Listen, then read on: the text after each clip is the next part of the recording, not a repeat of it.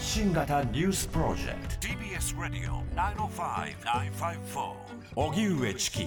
セッション国連でゼレンスキー大統領が演説。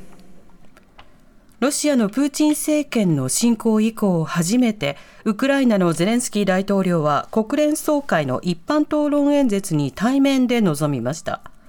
ゼレンスキー大統領はロシアが食料やエネルギー原発を武器に変えて脅していると非難し結束して対応することを求めました。同じく一般討論演説に臨んだアメリカのバイデン大統領はロシアによる侵攻を違法な征服戦争だなどと改めて非難。また岸田総理はウクライナ侵攻を受け現在の世界を反映した安保理が必要だと呼びかけました。その上で具体的な行動に移る機会が今だと国連改革の必要性を強調しました。一方ブラジルのルラ大統領はウクライナとロシア双方が参加できる和平交渉の場を設ける必要があると強調した上で開発より軍備に多く投資しているとウクライナへの軍事支援を続ける欧米諸国を暗に批判しました。杉田水脈議員に札幌法務局が啓発。自民党の杉田水脈衆議院議員が SNS などでアイヌ民族を揶揄する投稿をした問題で札幌法務局が人権侵犯を認め杉田議員に啓発を行ったことが分かりました杉田議員は2016年に自身が参加した国連の会議の参加者について SNS などにチマチョゴリやアイヌ民族衣装のコスプレおばさんまで登場完全に品格に問題がありますと投稿。これを受け会議に参加していた札幌アイヌ協会の田原良子さんらが札幌法務局に救済の申し立てをしていました。田原さんはこういった投稿で苦しむアイヌ民アイヌ民族が今もたくさんいる。人権侵犯が認められたことは大きな一歩とコメント。札幌法務局が行った啓発は相談や被害の申告を受けた法務局が人権侵犯があった場合に講じる7つの救済措置の一つです。アゼルバイジャン、アルメニアに対し限定的な対テロ作戦。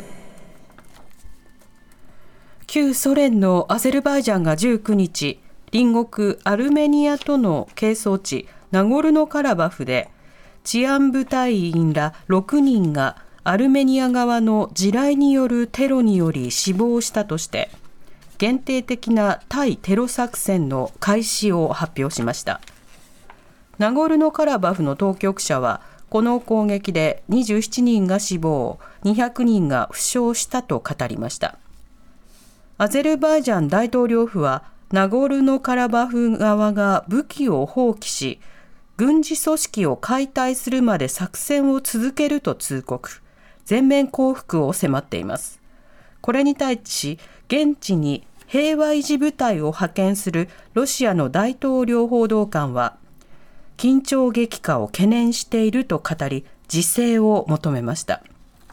また、アメリカのブリンケン国務長官も19日、アゼルバイジャンの大統領と電話会談を行い、対話による解決を訴えました。新型コロナワクチン秋の接種開始新型コロナウイルスワクチンの秋の接種が今日から始まりました初回接種を終えた生後6ヶ月以上のすべての人が対象でオミクロン株の派生型 XBB.1.5 に対応したワクチンが主に使用されます期間は来年3月末までで公費負担のため費用は無料です。XBB 対応ワクチンはアメリカのファイザー製とアメリカのモデルナ製でそれぞれ生後6ヶ月以上と6歳以上が対象です。前回接種から3ヶ月以上の間隔を空け1回接種します。これまで一度もワクチンを打ったことがない生後6ヶ月以上の人も今日以降秋の接種とは異なる枠組みで接種を受けることができるということです。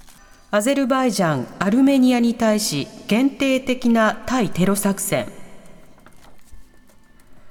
旧ソ連のアゼルバイジャンが19日、隣国アルメニアとの係争地ナゴルノカラバフで治安部隊員ら6人がアルメニア側の地雷によるテロにより死亡したとして限定的な対テロ作戦の開始を発表しました。ナゴルノカラバフの当局者はこの攻撃で27人が死亡200人が負傷したと語りました。アゼルバイジャン大統領府はナゴルノカラバフ側が武器を放棄し軍事組織を解体するまで作戦を続けると通告。全面降伏を迫っています。これに対し現地に平和維持部隊を派遣するロシアの大統領報道官は緊張激化を懸念していると語り自制を求めました。またアメリカのブリンケン国務長官も19日アゼルバイジャンの大統領と電話会談を行い対話による解決を訴えました。新型コロナワクチン秋の接種開始。新型コロナウイルスワクチンの秋の接種が今日から始まりました。初回接種を終えた生後6ヶ月以上のすべての人が対象でオミクロン株の派生型 XBB.1.5 に対応したワクチンが主に使用されます。期間は来年3月末までで公費負担のため費用は無料です。XBB 対応ワクチンはアメリカのファイザー製とアメリカのモデルナ製でそれぞれ生後6ヶ月以上と6歳以上が対象です。前回接種から3ヶ月以上の間隔を空け1回接種します。これまで一度もワクチンを打ったことがない生後6ヶ月以上の人も今日以降秋の接種とは異なる枠組みで接種を受けることができるということです。家計の金融資産が過去最高の2115兆円に。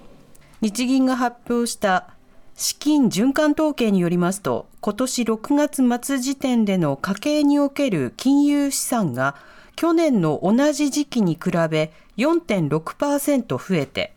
2115兆円となり過去最高となりました。株価の上昇などを背景に投資信託が去年の同じ時期より15.9%増えたほか株式等も26%増加しました。一方6月末時点で日銀が保有する国の借金である国債の残高は580兆4902億円でした。国債の発行残高は1090兆円余りで日銀の保有割合は53%を超えています。今年の富士登山者が22万人超え。コロナ前とほぼ同じ水準に。環境省は昨日富士山の今年の開山期間である7月1日から9月10日までに8合目を通過した登山者が去年に比べて38%増え22万1322人だったと発表しました。これは2019年のおよそ23万6千人の94%にあたり新型コロナウイルスの感染拡大前とほぼ同じになりました。環境省では低体温症や高山病などで多くの救助要請があったとして来シーズンの登山に向けて登山者の体力の強化などを呼びかけていて特に山小屋に宿泊せず夜通し一気に山頂を目指す弾丸登山や軽装での登山をしないよう強く訴えています。TBS